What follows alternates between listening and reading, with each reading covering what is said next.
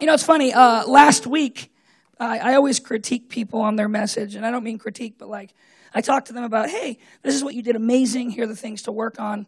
And uh, the last time Isaac came up, I said, hey, one of the things you need to work on is uh, you need to make sure you remember to bring your notes because he had to go back and get them.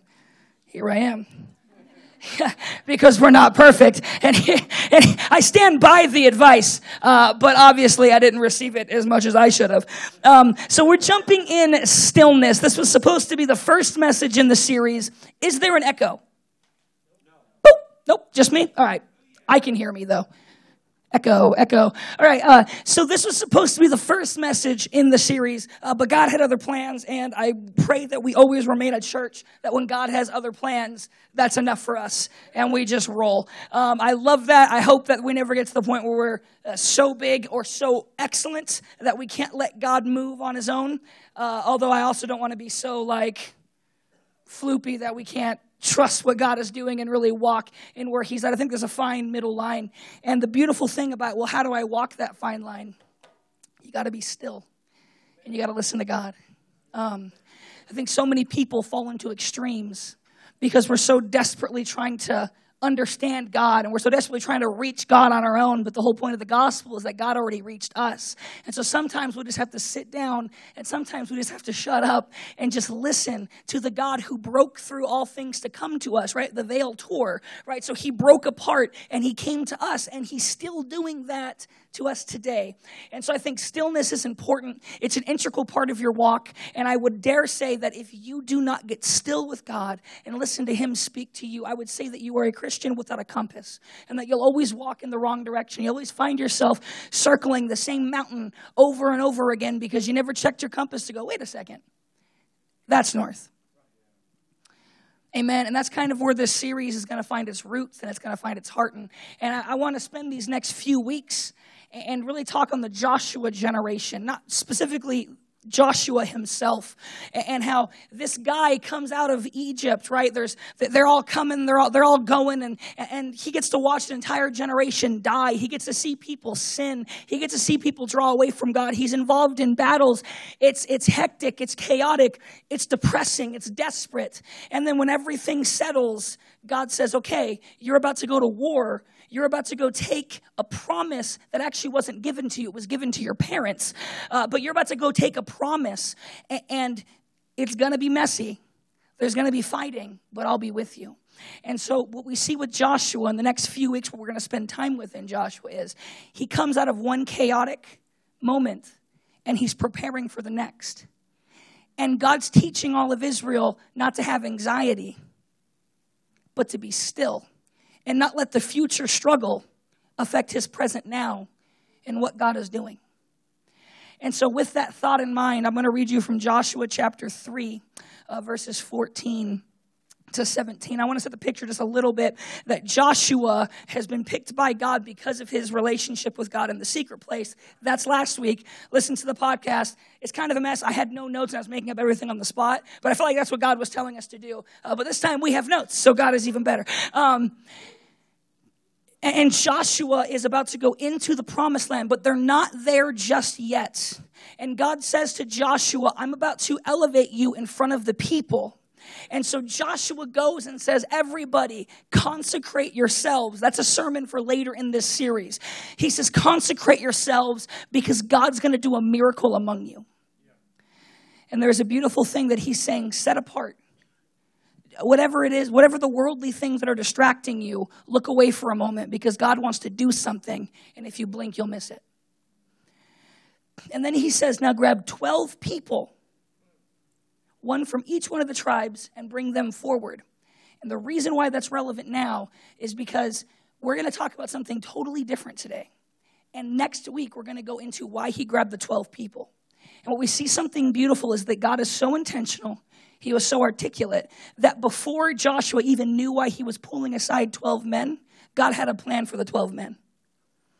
Because God has a plan for every person. And so sometimes when God speaks, what our job is is to be like, I don't get what you're saying, but I do see the direction, right? Because sometimes God doesn't always tell us, here's where you're going to end, but here's the direction I need you to walk.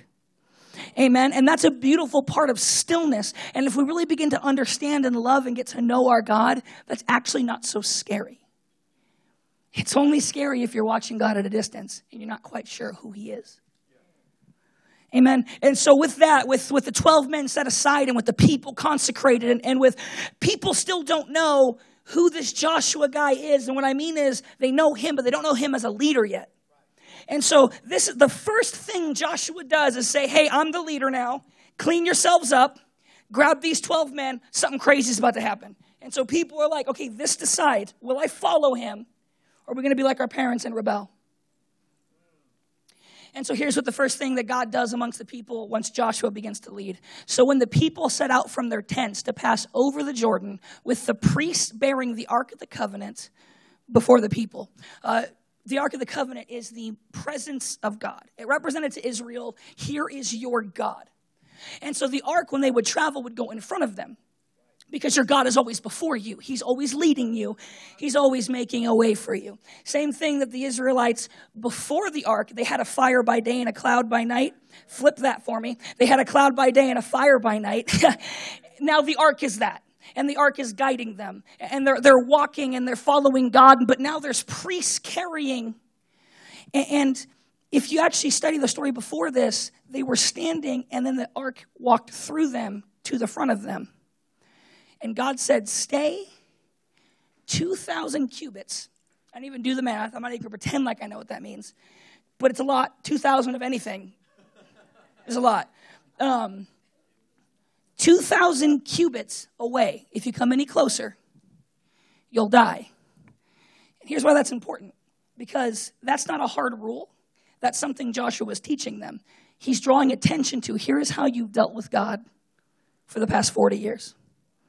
Because if we read the story coming up, they're about to come a lot closer than 2,000 cubits away. So they're staying at a distance and they're watching God as He's about to change everything. And as soon as those bearing the ark had come as far as the Jordan, and the the feet of the priest bearing the ark were dipped in the brink of the water. And it tells you that the Jordan overflows around this time. So this isn't just a river, this is a river that's overflowing. Translation this is a dangerous river. So they're about to have to go through dangerous times, and they're going to have to trust God. Because if you'll notice, the water is about to split, but it didn't split till after they got wet. And so the people had to dip their feet, or at least the priests did, dip their feet. So the people that were closest to God had to dip their feet in the dangerous waters before it split. But that isn't that what faith is. The waters coming down from above stood and rose in a heap very far away at Adam, the city that is beside my boy Z Man's city, and the flowing down towards the sea of Arabah the salt sea were completely cut off and the people passed over opposite to Jericho. The first thing God did when Joshua was in charge was repeat a miracle of his leader. It's the same God. I've heard people say God never does the same thing twice. This is the same thing twice. God's splitting a sea. They grew up hearing stories about this. A lot of these people weren't alive at that time. They grew up hearing stories about this. They grew up hearing, oh, Moses split the sea, and it's like, psh, yeah, right, right? And it's like Joshua's gonna do something crazy. Ooh, I wonder what Joshua's, oh my, he split the sea. And so now, now maybe the stories are a little bit more real than they were just moments ago. Because this group of people, they never saw a God that moved. This group of people saw a God that let their fathers die. This group of people does not have the faith that they should. But they're also saying, I don't want to repeat the mistakes of my father. So even though they wouldn't go, I'm going to go, but I'm just as scared and I have less faith. And suddenly, God meets them. Now the priest bearing the ark of the covenant of the Lord stood firmly on dry ground in the midst of the Jordan, and all of Israel was passing over on dry ground until all the nation finished passing over the Jordan. Now, dear Lord in heaven, I pray for every person in this room. God, we pray that that we wouldn't fear stillness, we wouldn't fear trusting you, that God, we would actually trust you in the midst of what you're calling us to be still.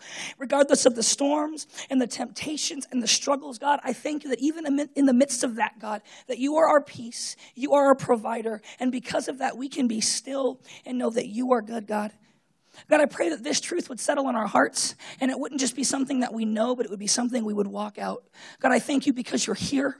I thank you because you're always here, Lord. And in Jesus' name I say, Amen. Um, I met my wife in the intern program at a different church.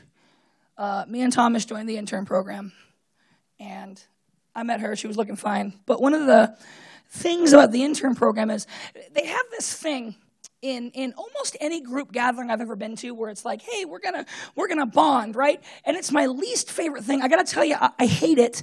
And uh, other people have recommended you should do this in your leadership meetings, and I'm like, I'd rather die.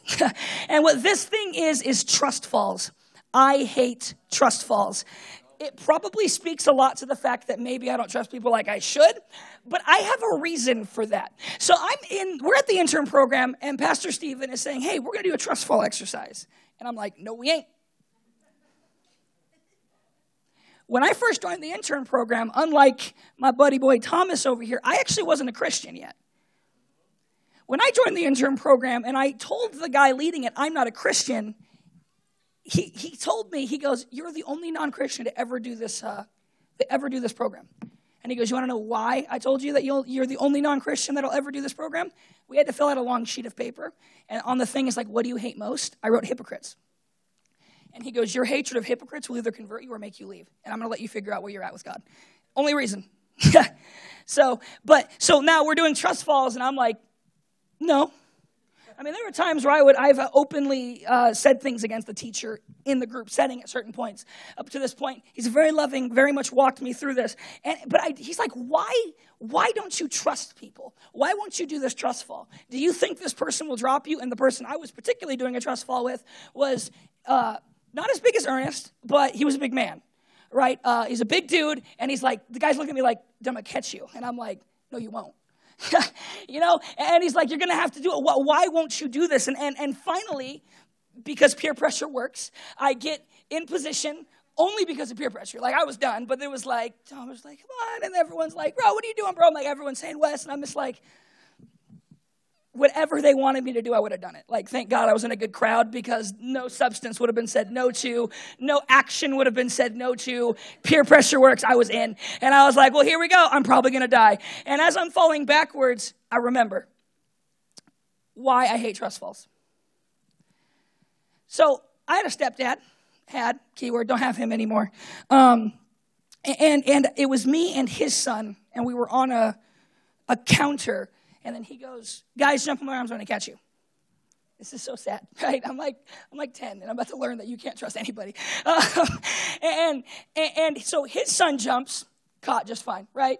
You know what I'm saying? And, and so he catches his son, Sterling, who was my, my brother. Some of you have met him. He came here. He was a lot smaller back then. Um, he went through a really small phase, a ridiculously fat phase, and then, then he went into a I, I'm a supermodel phase. And I guess whatever works, um, but but it, I guess it worked. So I, I can't hate because I went through a skinny phase and then a slowly becoming more fat phase. And so, like, the supermodel phase apparently wasn't in my mom's side of the family. It was in his dad's side of the family because I didn't get any of that. Um, but, but so he's like, jump into my arms. And I'm like, I'm kind of scared, but I jump. And right as I jump, my mom calls for him. She goes, Brian. And he goes, What? Missed me because like he looked and I'm back and I'm on the floor and I'm crying and I felt so betrayed. It was ridiculous. I was like, you can't trust no one. Like it was like, like just like this depressing 10 year old who could have wrote like poetry about why he was depressed. And like he probably did because yeah, I didn't know any better.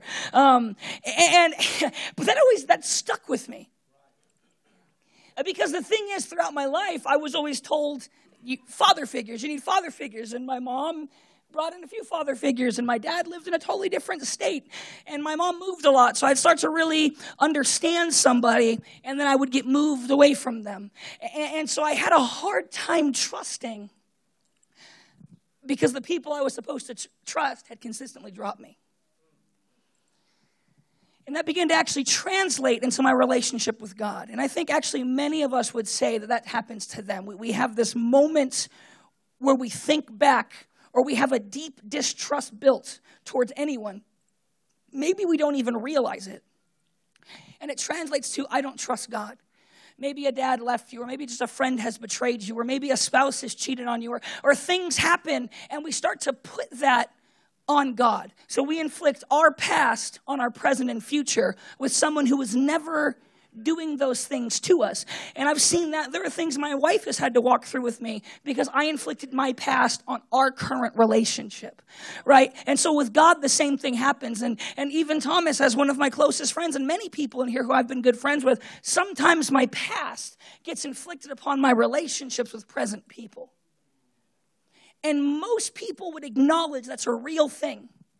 But then when they're coming face to face with a shortness or a or a lack that is created from the past, we don't respond well to our present. We acknowledge I'm doing this not because God's ever betrayed me, but because this person's betrayed me, but I can't go and trust him anyway. Or maybe even worse, we grew up with a very false opinion on who God is. People taught us, and y'all, that's why I say theology is important. We didn't know God like he really was. And so he, we felt shortchanged by our pagan God that we called Yahweh because someone taught us about him incorrectly. And so, if he's a loving God, why would children starve in Africa? And that's like a question, and it's like, that's an emotional question. Because if you go to the Bible, it's actually there. The answer is actually not even hidden. It's kind of in your face of like, yo, the world's fallen, everyone's in sin, and there's going to be suffering because of that. And so, the God that we worship isn't one that doesn't allow suffering, it's one that uses suffering to impact and change things. But that means suffering had to happen. And so we say, God, the God's a God of love. How come I missed my rent check? Because he provided his son. And when he promised to bless you, that was the promise. I do believe God will still be there and God will still show up for you. But the truth is, at the end of the day, that God has made straight our paths. That He has a plan and a destiny and something that we are called to walk in. And sometimes it's not going to look like you want it to look. And I heard someone say one time is how people talk about God being the staircase of their lives and they forget that staircases don't always go up, sometimes they go down. And so He is our path, but that path could be a winding road that has all kinds of pitfalls and pit stops and rest stops and great moments and high elevating moments and moments of pain and terror and breakthrough. Because David said, even though I go through the shadow of valley of death, the valley, the valley of shadow of death, there, there you'll be with me. And he knows that. But what does that mean? That means David's path went through a valley of shadow and death. I, I remember the picture of the chicken that's walking through a KFC, and then they put the Bible verse above it. And it's the funniest thing, because it's just like, even though I'm walking through the valley of shadow, I shall fear no evil. Because that chicken was confident. And he, like, it's just the funniest video, because like anywhere in the world you could have walked, you walked into a KFC, you don't know what you're about, son. Um, but, but this translates to a severe lack of faith. And keep in mind, this is where the Israelites are at. The Israelites, just like you, and just like me, are in a place where all they knew was pain in their past, and God was saying, Trust me now. They hadn't seen the God who split the waters, but God's saying, Trust me now. They haven't seen the God who, who threw a stick in the water. Moses threw the stick in the water and suddenly the water is drinkable. I don't even understand that. But but it worked, right? They didn't see snakes bite their family, and so they erect this giant silver, gold, bronze, there it is, bronze snake, and when everyone looked at it, they got healed. They didn't know that God. They just knew the God that walked with them as they died. And some of us have that same relationship with God. He's the God that walks with us as we die. And we wouldn't say, I believe that. Because I tell people, I think the theology that you think about God and the one that you believe in your heart are two different things. Because we say God's a provider, but then, but then we feel like we don't deserve to be provided for. Or, or we feel like, no, God's going to accept me no matter what because of the blood of his son, but I sin so I can't go into his presence today. And, and so you, you can't do both. You can't believe both. What do you really believe about your God? The definitional word for that in the Bible is faith. And so today, for the next so many minutes and so many seconds, I really want us to concentrate on the concept of faith and how God used the splitting of the sea to teach them about faith. But first, I want to go to Hebrews chapter 6, Hebrews chapter 11, verse 6. I think Mark almost got a mini heart attack when I said chapter 6. He's like, not again. Because um, last week I gave him the wrong verse, and it was awesome. And without faith, it is impossible to please him.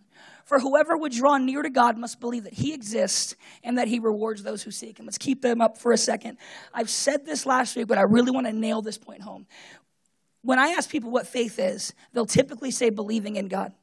And the Bible says it's only half of the picture. I don't just believe He exists, but I also believe that He rewards those who seek Him. And that's a really important difference. I don't just believe God is with me, I believe He's with me and He'll do something about my circumstance. If you are missing one of those two things, it's not faith. I believe God's omnipotent, that He's always with me, that He's all loving, but I believe He can't do anything to fix this circumstance, or He doesn't love me enough to fix this circumstance, or I'm so bad that He can't fix this circumstance, then you're missing the other half of faith. Because faith produces change. And so if things aren't changing in our lives, and we don't really believe, because the growth is the fruit of the Spirit, and the fruit of the Spirit, shout out to the last nine weeks, the fruit of the Spirit is a byproduct of what's in me, and what's in me is God. Amen.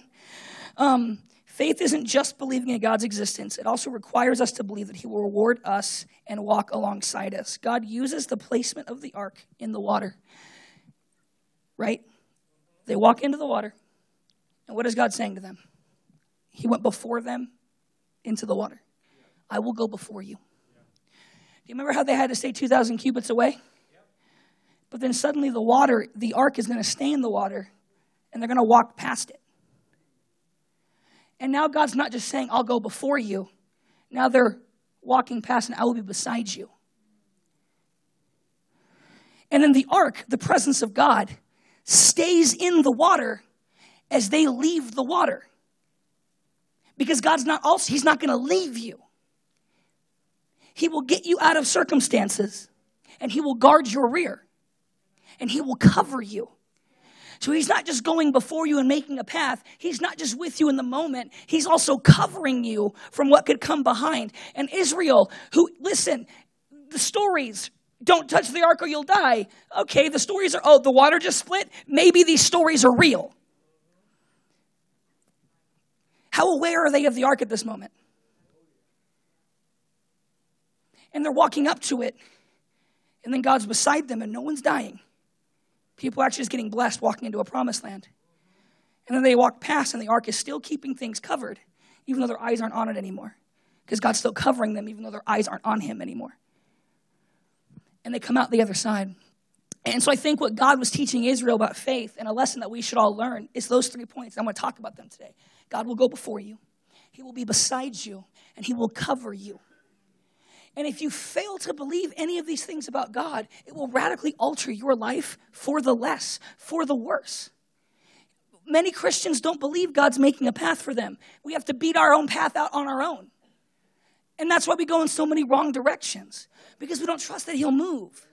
And we don't believe God's beside us, so I gotta be my own self made man. I gotta take care of myself because God gave me a brain and He gave me a mind, and so He wants me to do this on my own. That's bad theology. He's right there next to you. And I got to make sure I handle this situation and make sure that this is covered and this is covered because if I don't do this, then I'm, I'm, life's going to fall apart because I forget that God's covering me. And I don't really believe it. And so I have anxiety and I have depression, or worse, I have apathy. Where my life is everything I've always done, and I add Jesus on Sundays, or I pray when it's convenient but the Bible teaches a real Christian is someone who takes their entire life, breaks it down, and says, God, build what you want. I think many of us feel like God didn't provide because he took away something that he never promised you could have in the first place. But he was doing it in favor of giving you something that you desperately needed. And I do believe that as long as we cling to things, I do actually believe that we'll miss the fullness of what God has because if you're going to cling to something, you have to look to it. The Bible says to never keep your eyes off God. The Bible says to always be looking at Him. If anything is pleasant, if everything is wonderful, right? We just heard that verse today. If anything is good, if anything is worthy, if anything of His honor, think on these things. Keep your eyes focused on God, not your circumstance. And so, with that kind of thought in mind, I want to do point number one God will go before you. Ephesians chapter 2, verse 10. For we are his workmanship, created in Christ Jesus for good works, which God prepared beforehand that we should walk in them. Uh, I've mentioned this a few times, and I really want our church to really start to grasp this. Um, go read the Bible and go study the word free will and then go read the Bible and go study the word predestination and see which one comes up more, which one God seems to walk in more.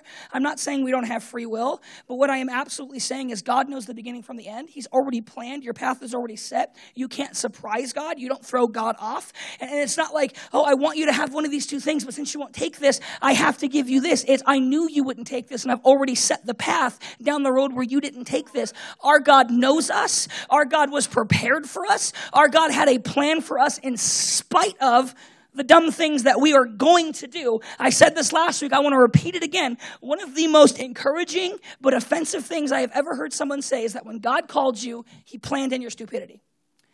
And it's like a weird thing of like, wow, that's offensive. But it's like weirdly encouraging when you do something dumb and you're like, I mean, I didn't shock him just now, and he's still gonna walk with me. God has a plan for you, and here's the truth someone showed me a verse today, and this verse is not one that people like to preach in service, but it says that God will show mercy to whom he show mercy. And then he starts to talk about Pharaoh, whose heart got hardened.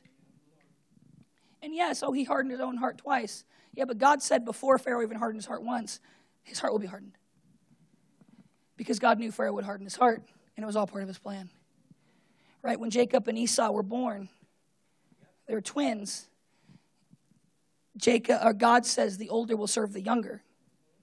And then if you look throughout their lives, at first that wasn't the case, but then the older messed up and the younger became leader because of the mistakes of the older brother. God didn't force that, but he always knew it and the plan was always set. It's uncomfortable when you look at life from the lens of, but I want to do this, this, and this. But it's really comfortable if you live life from the lens of, I want to be with God. I want to know him more. I want to live a life that will please him because he died for me. And then suddenly, predestination is an encouraging thing because that means that as long as I stay in God and you can't lose your salvation, I'll always end up with God. And that's the chief desire of my heart anyway. And I would think that there's a part of faith that we don't want to understand is if you believe that, that God exists and you believe that he will reward you, then you have to believe your whole life has to live through the lens of what is he doing? Where is he at? What's his plan? And John Piper says something I think is really awesome because, on top of that, that means we can trust tomorrow. I don't have to worry about tomorrow because the God who set everything in motion, the God who the Bible says Jesus was crucified from the foundations of the earth, meaning before Adam and Eve fell, God always planned on crucifying Christ that that God will take care of me tomorrow as well. And John Piper says something I really love. He says, Trusting Christ today involves trusting Him to bring tomorrow's trust when tomorrow comes. In the garden, Jesus says, Don't worry about tomorrow. But you're supposed to have a 10 year. No, Jesus said, Don't worry about tomorrow. I do think we should plan. I think we should be wise. I think there's wisdom in taking care of your finances, making sure everything's set in stone. Uh, but it absolutely is not something we worry about. It is something we do in good faith. I'm planning for my future in the good faith that God has something planned for it. I'm saving under the good faith that God will use this. I'm not worried about tomorrow. I actually completely trust tomorrow in the hands of the God who created tomorrow. Because keep in mind that tomorrow is a fabricated thing, it doesn't actually exist right now. Right? At least as far as our linear timeline goes. Right? And so don't worry about something that's not even around right now. That'll be there tomorrow, and that same God that was here today will be there tomorrow.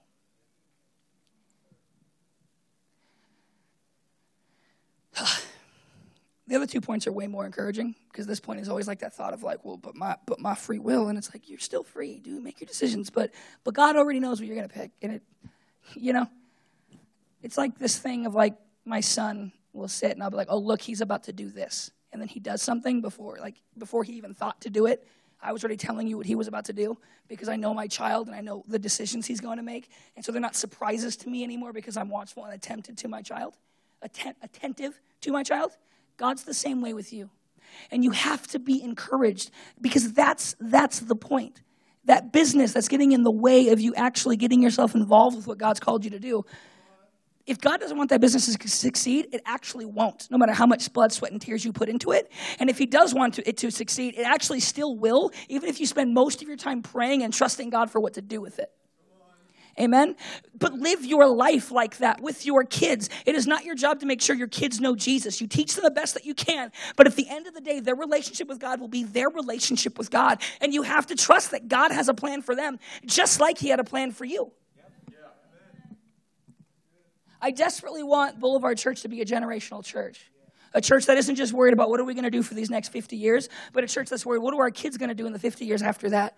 Uh, I think it's important that we set something beautiful in good faith and trusting that God is going to do more in this building and more with this group of people than just keep us happy for the next 10 years until another opportunity comes along we move to another state, attend another church. But no, what is God going to do with this place? I trust He has a plan. I trust we're not just here to fall apart. I trust that we're actually here to build something and know that God is going to do something about this place and this people. And if you're in this room, I think you have a part to play in that.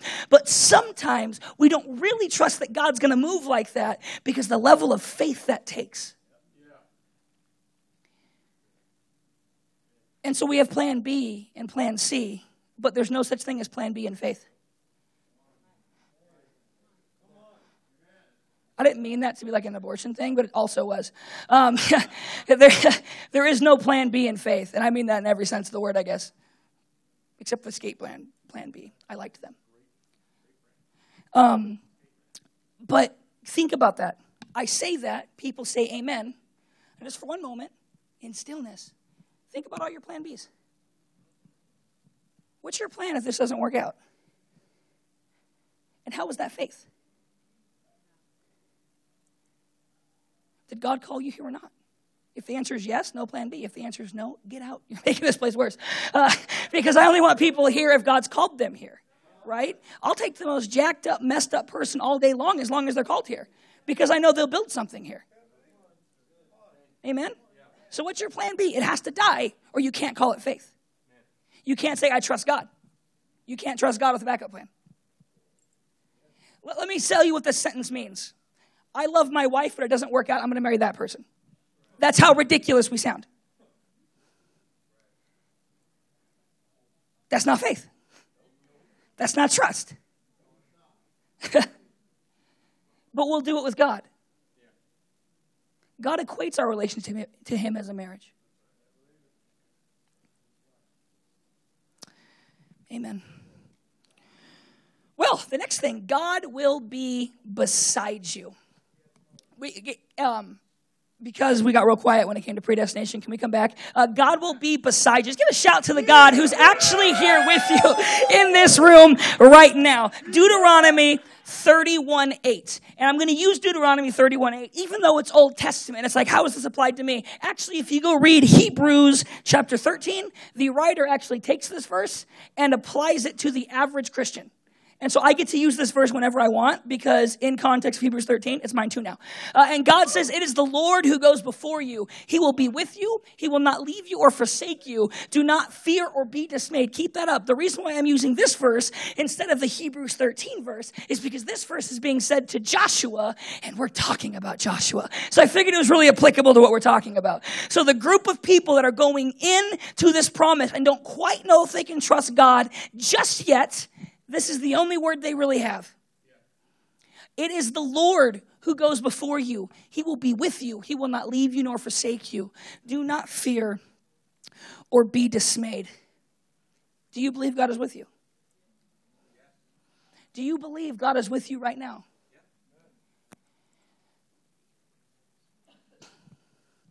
Then quit saying, God, come fill the room. That's a bad prayer. If he's with you, he's already filled the room you're in. Then quit asking God to open up heaven. the Bible says that we're already, uh, we're already in the kingdom. We're of the kingdom of God. So then why are you asking for God to open up a heaven that's not closed off to you anyway? Do you believe that God is with you? Or is that a thing we say, but we really believe that I have to pray the right prayer, I have to think the right thoughts, I have to act the right way, because then God will be with me? No, it's better than that. God's actually with you now. Even what you, listen, that sin that you did, that video you watched, here's the uncomfortable thing right there with you. When you had those thoughts towards that person that you shouldn't have had, God was right there with you. Inside of you, along with you, preparing you, and ultimately going to use that to build you into something stronger. But do you believe God is with you now? God, let it rain. When did it stop? God, come be with me. When did he leave you? That's Old Testament Christianity. But the veil split because God was no longer confined to one space as far as his manifest presence with people goes. But actually, he's inside of you. And what's really interesting is if you think about it, I, we act like the gospel was, right? So the, behind the Holy of Holies was where the presence of God was. And so people act like what that means is God saved me so that I could go into the Holy of Holies spiritually. And we, here's why I say we act like that because we act like we come and go out of the presence of God. But the actual gospel is God saved me so that the Holy of Holies could come into me. And hear the difference. I'm not going into the presence of God, the presence of God came into me.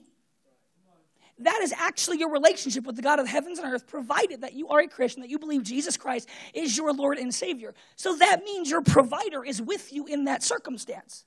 Do you really believe He's next to you in that circumstance? You guys, we can't get still with God because we're so worried about the next thing. But the person who's going to answer that is just saying, Be still, let me handle that. And we get stuck in this vicious cycle. And it's time to create positive cycles in our life. Quit speaking about your God like He's not with you right now. Because from the abundance of the heart, the mouth speaks. And I think sometimes we take catchy slogans because that's just what they are. They're catchy. And then slowly but surely, they start to chip away at us. And then someday it's our theology. Slogans are real cool if they're good theology because it helps it just stick in your brain.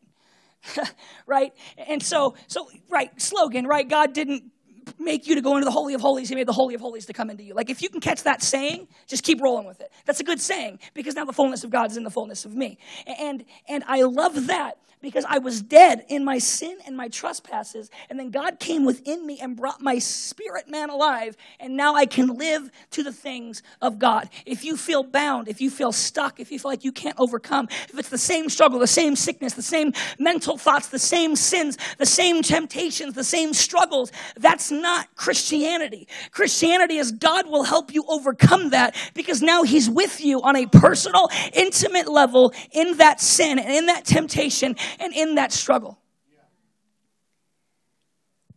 You got to believe it. And last but not least, part three God will cover you and He will protect you. Psalm 139, 7 to 12. Where shall I go from your spirit? Or where shall I flee from your presence? If I ascend to heaven, you are there. If I make my bed in Sheol, you are there. If I make if I take the wings of the morning and dwell in the uttermost parts of the sea, even there your hand shall lead me, your right hand shall hold me. If I say, Surely the darkness shall cover me, and the light about me will be night, even the darkness is not dark to you. The night is bright as day, for darkness is a light with you. Keep that up. Even the darkness is as day in the presence of God. Even your storm is as calm waters in the stillness of God. Even your temptation is as a victory in the presence of God. God will cover you. God will protect you. That's the point of this scripture. Y'all, if you ever feel discouraged, if you ever feel like God doesn't love you or God's not there with you or God won't cover you or you're in the middle of the storm and you're having a hard time seeing the provision coming, go read this psalm. Psalm 139. I was really tempted to read the whole thing for this service. We just really didn't have the time. Just go read it. This is one of the most encouraging sections of Scripture in the entirety of the Bible. Because the whole point of it is God loves you, God's with you, God will take care of you. That's it. That's the game. That's the gospel. Amen? I want to close with a thought. And then I don't know. Maybe we can worship. Or maybe not. There's a story that has always really impacted me. Uh, ever since I was pretty new as a Christian, uh, my second year of intern program, so I was a Christian for about a year. Um, and, and, the story goes like this There's a story of a man. Oh, Aaron, you want to come hang out? You want to make me sound more holy? This is the, this is the part. Um, this is where God really moves because even though God's always with me, it's really the piano. And so I have to fabricate an emotional moment so we can respond to God. Um, that's, that's the game. Um, see, right? It's already here. Like, you know what I'm saying? Okay. Um, thank you for coming alive again a little bit. I missed you guys. Um, there's a story of a boy and his father, and they're going through the airport. I can't even take this serious. I feel so like God. okay, it's a young boy with his dad, and they're going through the airport. And I've told this story in this church before, but I don't care. It's one of my favorite stories in all of Scripture, and I'll probably say it all the time. But Scripture, uh, it's not in Scripture at all. I'm just, I'm just, it's so annoying. It's becoming Scripture because of this holy moment. I'm just kidding. That's bad theology. Um, it's a story of a boy in the airport with his dad, and as they're kind of going through, I don't know if the word's customs, they're going through something, and and they take the boy and separate him off from his dad and put him in a back room. Uh, and I'm not quite sure why, if it was a random check or whatever. But then the dad furious because his son is young. I'm saying like 10 to 12, kind of young. He starts yelling. He starts making a big fit, and he's going through the security force as they're kind of trying to hold him back. And, and, he's continuing to yell and continuing to scream, You have no right to take my son from me. You have no right to separate us. Just kind of announcing his rights in a really loud way uh, so that no one will really mess with him as he keeps making his way towards his son. And the dad's all flabbergasted. He's all emotional. He's all upset. And he gets to the door and he opens the door, and his son is just happily kicking his feet in the room. And the beautiful thing about the story is the dad just, he uses it to preach this amazing message. And he says, When I asked my son, wait, are you okay? What's, what's, are you good? And he goes, Yeah, I was never worried because I never stopped hearing your voice. And I knew you were coming for me. And then he began to teach us about going into the presence of God and that if we really listen to the voice of God, we won't have fear. And suddenly, with I'm writing this message and I'm looking and I'm like, why do we doubt that God is with us? Why do we doubt that He'll go before us? Why do we doubt that He's covering us? Why do we trust Him and then the rent check bounces? Why do we trust Him and then a sin or a temptation pops up? Why do we trust Him and then suddenly a demonic attack happens? Or suddenly my anxiety is bigger than God? Or suddenly my depression is going to overwhelm me?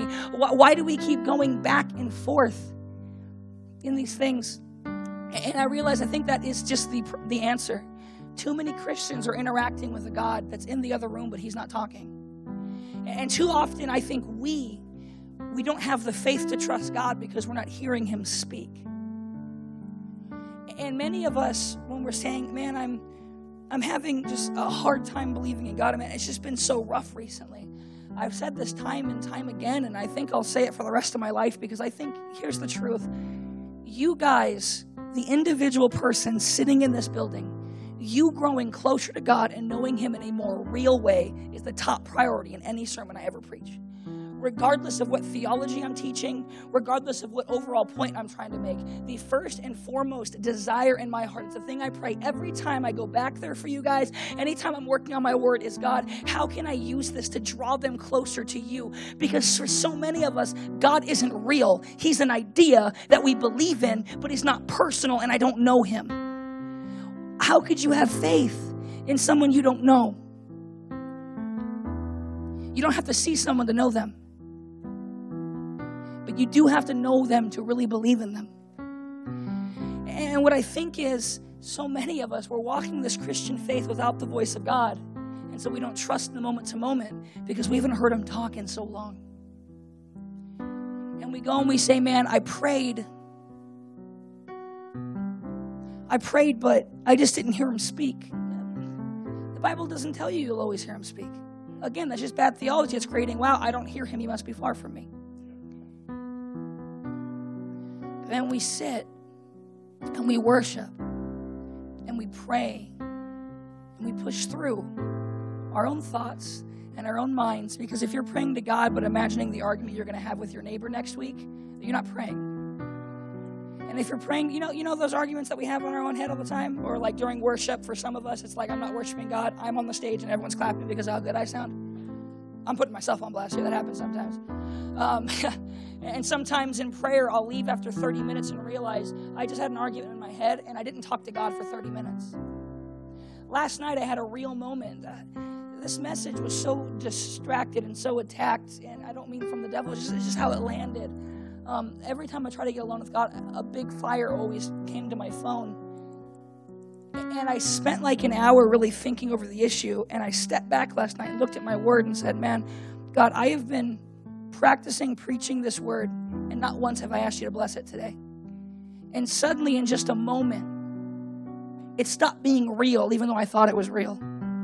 And it stopped being genuine, even though I wanted it to be genuine. Even though I feel like I'm a genuine person, it wasn't genuine anymore because I was talking about a God that I wasn't involving in the prayer. And so many of us, we don't know where God is and we don't trust Him and we don't hear from Him. But when's the last time you just sit down and you shut up and said, This hour's for you, God? What do you want to say? What is your word telling me? God, thank you because you're here with me. And I don't have to ask for that. I don't have to, I don't need a worship set. Worship is amazing because it only facilitates my heart being grateful for God. It does not, and I, I, hate when people say this, but they say it all the time. It does not facilitate the presence of God. The presence of God is already here, and He will always be here. Too many Christians, your theology gets so bad where God's so far away. And so in worship, I have to fight to get to a God that's with me. And that's the point of the gospel. And so we're falling apart and we're struggling and we don't know where our God is. And He's with you right now. And He was with you yesterday. And He's with that person that you just so desperately want to know Him, but they're showing no signs of getting closer. He's with them too. Keep praying. Keep getting to know your God. He's real. It's not a question. It's not a doubt. It's not an experience. It's a person. And He died for you. And He made a way for you. And the door never closed. And it's going to stay open. And it's time to walk into His presence. He is here right now. And He's here when you're by yourself in your room. And He's here when you're crying in your car because your husband or your kid or your wife is acting up. He's here. How real is God to you? But for real. Not the I know how real he's supposed to be. How real is he? I want to invite you to make him real to you because he is. I don't care what yesterday looked like. I don't care how often you've gone through the same thing. My answer would be let him be real to you. Because he's not for so many of us. And for we'll go through streams where he's so real and then suddenly he's not anymore fight. Your greatest struggle is not your discipline, your devotion. Your greatest struggle is believing the gospel. It's hard to be devoted to a God we don't believe will be there when we show up. That means I don't believe the gospel. It's hard to be disciplined and live right for a God that's just over me, judging me for not being right. But that's the opposite of the gospel. The point of the gospel is that I'll never be right without Him. And so He made a covenant with me that didn't require anything from me, it just required the blood of His Son. When we worship, do you really believe He's there? Or is he only there once John Tahista drops a great word? Or once Aaron finally begins to flow in the Spirit? Or when Aaron finally throws his jacket or kicks off his hat? Because we used to jokingly call it the Aaron anointing, where suddenly God's more real in the moment. And that's the point. He was just as real before as that moment that you were crying, but suddenly I looked to where he was Ravi Zacharias says something that has absolutely changed my life. We go through temptations and struggles and cry, trials, and we forget to pray to God. And one day we look up and say, God, where are you? Well, He's right where you left Him, right beside you, walking through this. Look to your left. I was sitting with my son for 30 minutes last night, and I was playing a game, or was the night before that, and he cooed suddenly, and I was like, I forgot you were here. 30 solid minutes of forgetting I had a child, forgetting I had a son, but I wasn't aware of his presence and I wasn't looking to him. So even though he was in the room, he wasn't impacting my actions. And then a noise happened. And then suddenly God moves in worship and it gives us a chance to look. But all that is supposed to do is train you. Here he is, keep looking. And tomorrow when you're by yourself, look there again. There he is, keep looking. He's real, he's with you.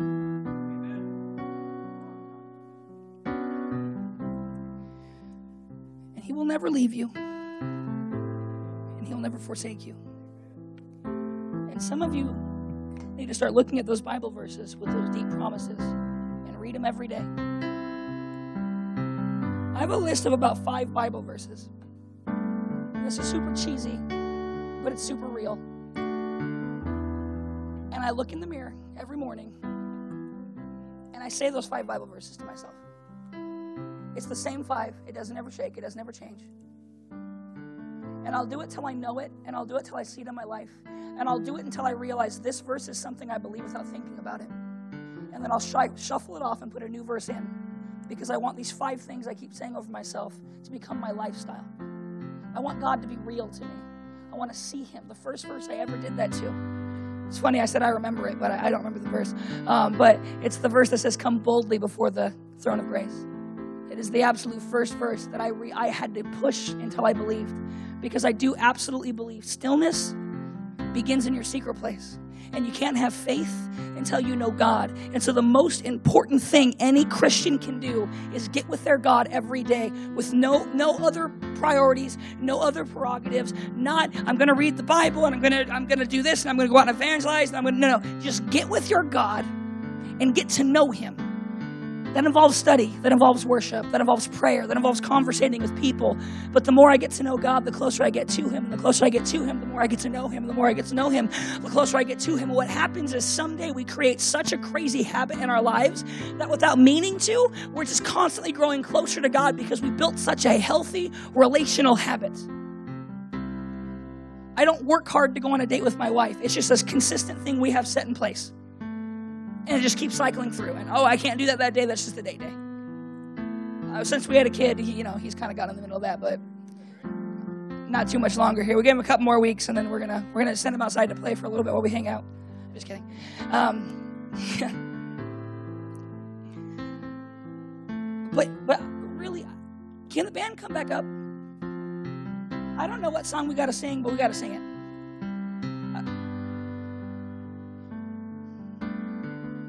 We can kick off. Yeah, kick off the lights. Um, I'm gonna pray, and if you want to go, go. But listen to me. It is very rare that I have a conversation with someone, and I do not mean this to be a downer on anyone because it's also something true in my life, where I step back from that person and say, I feel like they really, really chase God with everything they have. But I've met people that they do.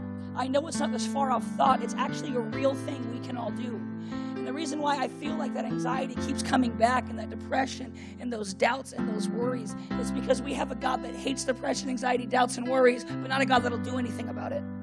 But that's not the gospel. He'll do something about it. Maybe not immediately, but build that relationship. This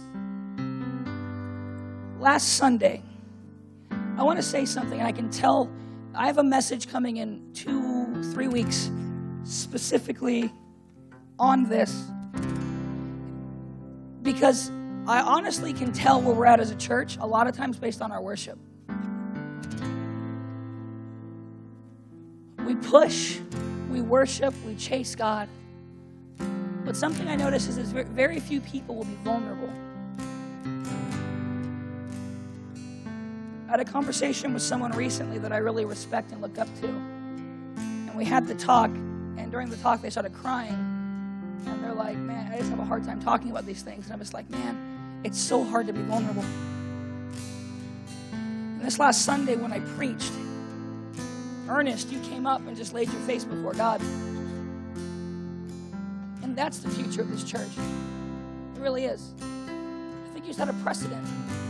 And the second I saw it, I was like, no, this is what God wants. I believe messages should be structured, they should have points, and they should have deep study. But I do not believe that about worship. I believe it should be like David. It should be undignified. They got to know their parts. You all better be excellent. Uh, but y'all don't need to be. There's a place for your face. Just fall. The altar is a real place where you can come before God and say, you know what, God, I am saying these words, but I don't mean a single thing that's coming out of my mouth. Help me with that. Because I love it when we sing, I'm going to shout for God. And the whole crowd's like, I'm going to shout. It's like we just lied to God. we just lied in church and publicly in unison 60 people lied to god and it blows my mind let him be real to you trust him through the stillness through the doubts, just like Israel had to walk through this storm and they had to place their feet in a place that was stormy and it was going to drown them. They had to walk through it knowing at any moment everything could collapse and the only thing keeping the water up is the presence of God. And that's how scary trusting Him can be. It's the perfect picture He's here, He's in the midst. I can see Him, but to my left and to my right are giant mountains of water that will destroy me if He so much as blinks or looks away for a second. So I have to trust that His gaze and His attention and His love towards me is so fixated that this will not crumble and kill me.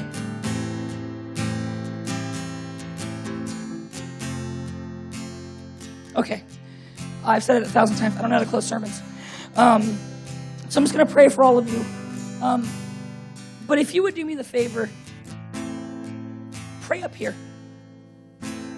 and then worship when I say amen. And if you got to go after this, this is fine. But at least come up for the prayer. You can go back and hide if you want after. There's no shame in that. I think we all have our own process and our own walk with God. We have to walk this out. But I want to welcome you into a place where God is as real as the Bible says He is and that God is just as real with you as He is with all the people you look up to. And any Christian you're like, man, I want to be, I want to follow God like they follow God. God can be just as real to you as He is to that person. He can move on you and grow you and change you just as well, if sometimes not even better, than that person. But man, so many of us, our relationship with God is kind of like our church attendance. once every other month, once every few weeks. But really, I don't really go with God much. And I want to welcome you into this place to consistently be here and to consistently worship and to consistently get built up and to consistently ask your questions and consistently come and cry and come and doubt and let it be real because God is real and God is here and He's not here because of the worship band. He's not here because Pastor West prayed. He's not here because the leadership team cried out for you guys. He's not here because we had intercession. He's here because He's God and because you're here. That's it. There is no other reason for the presence of God because He's in you and you're standing here. And dear Lord in heaven, I pray that we would see you as real as you are. That we would grow in our, our hunger and our desire for you that, like a sweet romance, Father God, this would be something that we would dive deeper in, God, that would be more intimate towards. That, God, just like a, a, young, a young man or a young woman just new in a relationship, so excitedly receiving texts or reading love letters, Father God, that we would, but we would be desperately in love to see you like that, God. To read your word like that, God. And sometimes it's hard, and sometimes our hearts aren't there, God. But I pray that your heart, you would set our hearts on fire, God and that it would be a flame that we would actually cultivate and that we would desire to see grow and catch other things aflame. But God, first and foremost, it begins with us personally knowing you personally, God. I thank you because that's an option. I thank you for the honor it is to come into your presence and that you made a way. God, I thank you that by each person here, by their name, by their dispositions, by their struggles, and by their wins, God, you know them. You have a plan for them. Their future and their successes are set in stone by nature of your spirit and your plan over our lives, God. I pray that we would actually interact with you and with the world under the impression that that itself is true, God. And in Jesus' name, I pray a blessing here. And I pray that in this place of worship, God, we would experience you for real, that we would not be afraid to cry, to lay down, to jump, or to yell, or just to lift our arms like we never have before. God, I pray for breakthrough. And I pray it would be genuine, God. And in Jesus' name I pray. Amen.